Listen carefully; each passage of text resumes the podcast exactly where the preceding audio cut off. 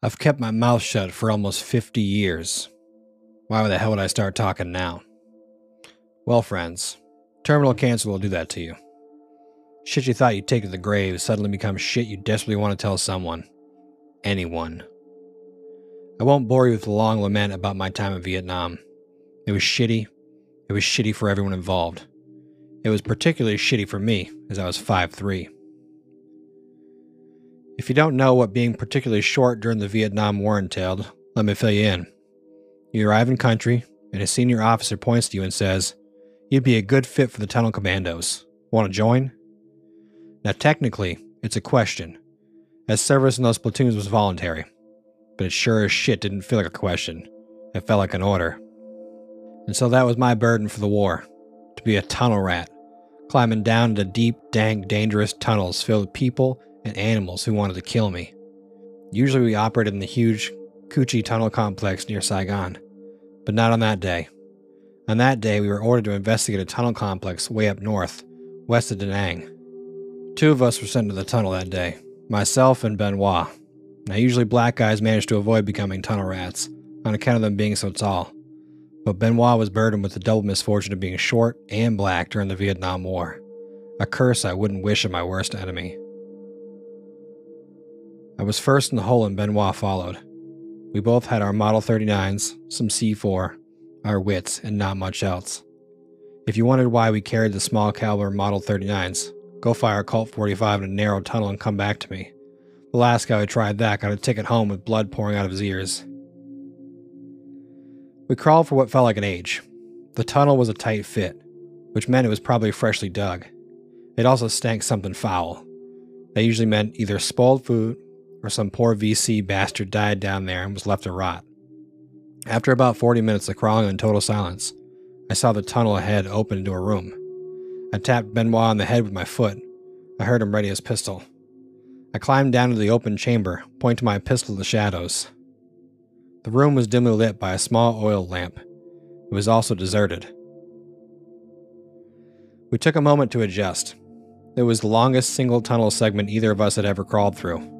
It also had no traps, which was unusual. Where was everyone who dug the damn thing? Save for the lamp hanging from the roof and a canvas tarp on the opposite wall, the room was empty. I approached the tarp and used my pistol to move it aside. Behind the tarp was a stone staircase leading down. A stone staircase this far underground?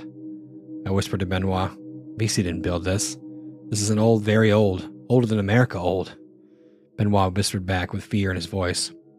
We've come this far. We have to keep going, I replied. We both walked slowly down the narrow staircase. Our flashlights had red lenses, and I swear the illuminated staircase looked like we were descending into hell. The staircase was almost as deep as the tunnel was long. Finally, I saw the staircase blocked by another tarp. Light was coming from the other side. I moved aside the tarp with my pistol. My finger trembled on the trigger. My eyes lit up. My heart raced. I almost pulled the trigger, but I didn't. Something made me pause. The room had at least 10 people in it, none of them armed. I pointed my pistol at the group and illuminated them with my flashlight. They didn't respond. They just stood there rocking gently forward and back. Benoit, don't shoot. There's people in here. But there's something wrong with them. I stepped into the tiny room, which was lit only by small candles. Benoit followed. Both shone our flashlights at the people. They paid no attention. They continued to rock gently forward and back. I shone my flashlight in one of their faces. I clicked my fingers. She didn't respond. Her clothes told me she was VC. They were all VC. Three women and seven men, all gently rocking forward and back. Not a care in the fucking world.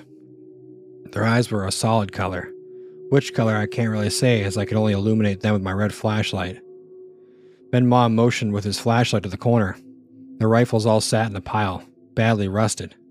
Jesus Christ. Benoit, how long have these poor fuckers been down here?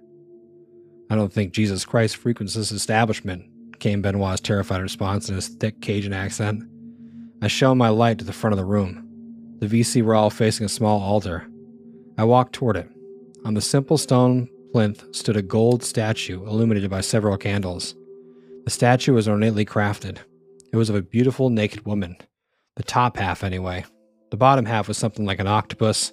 Dozens of tiny gold tentacles been meticulously crafted to a woman's torso instead of legs. The statue had some writing at its base, a writing I didn't recognize.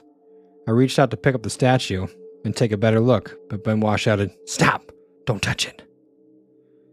I retracted my hand about an inch from the statue. We need to leave this place, quickly, Benoit said as he put his hand on my shoulder. Are we just going to leave them like this? I said as I shone my light in their eyes. We'll plant the C4 charges and put them on a 90 minute timer, he said. He was already removing the C4 from his pouch on his belt. They're unarmed, I implored, turning to Benoit. These people are dead. Maybe worse than dead. I saw something like this once before at home, in the bayou. I didn't argue any longer. We planted the C4 charges in a rush, set the timers for 90 minutes, and ran up the stone staircase as fast as we could. It felt like a lifetime until we reached the small room with the lamp. I climbed into the tunnel, and Benoit followed. Suddenly, we can hear a woman's voice faintly calling from far behind us. Ignore it, keep moving. Benoit shouted from behind me. I didn't need to be told. I wasn't going back. It was the longest crawl of my life. I saw daylight and kept crawling even though my hands were raw and bloodied. I emerged into the light of day and gasped for fresh air. Benoit followed. We warned the others about the C4 charges, but told them nothing else. Benoit and I sat in total silence away from the tunnel entrance, waiting, praying. The ground shook. A dull thud was heard, and a spray of dirt emerged from the tunnel. We both breathed a sigh of relief. It is only after an experience like that that you ask yourself the small question. To this day, I still ask myself who the fuck was keeping the candles lit in that damn room?